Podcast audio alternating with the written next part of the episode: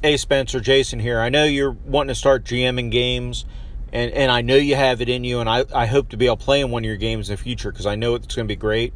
But I think if you want to succeed, the surest way to do that, and maybe the only way to do that, is to go listen to a free RPG clinic that's on right now this whole month. Go to I'm Right, You're Wrong by Nate Gilbreth. It's a podcast, and he's a masterclass RPGer. He's the best there is, and he'll teach you the right way to RPG. Because, like you're talking about running this uh, Electric Bastionland into the odd thing, that's not even a real RPG. So go listen to Nate. He'll tell you what the right games are to run and how to run them. So, Spencer, I'm, I'm telling you, man, uh, you're a buddy. I really enjoy your podcast. I enjoy when you're in my games. And if you want to succeed, you need to listen to Nate. He's right. So just want to pass that on to you. That was Jason from Nerds RPG Variety Cast there. And I just want to say thank you, Jason, for showing me the light. Welcome to RPG A Day 2020. Thank you, Lieren. Light.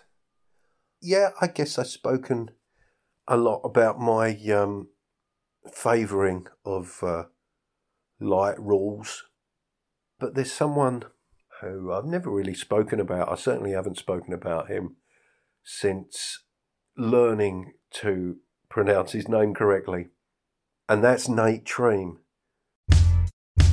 Hold up. No, it isn't. It's Nate Tremay, you plonker. Someone who's a real master of the rules light approach, and he seems to be turning material out all the time.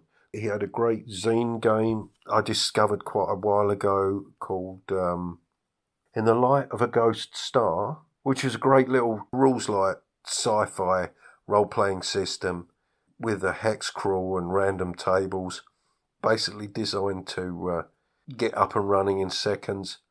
I think that was one of the first things of his I discovered.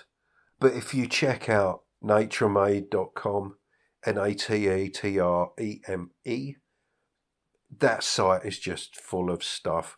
Great random tables, one page dungeons, rules like systems. He created one called Yegs, which fits onto a business card.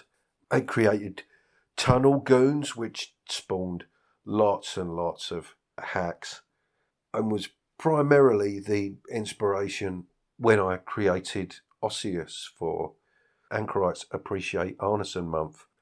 He's done uh, a whole host of hex map tiles for the Hex Kit cartography software, and um, he's just got a really, really nice aesthetic to his work. I, I just love what he does. It's very, very unique style.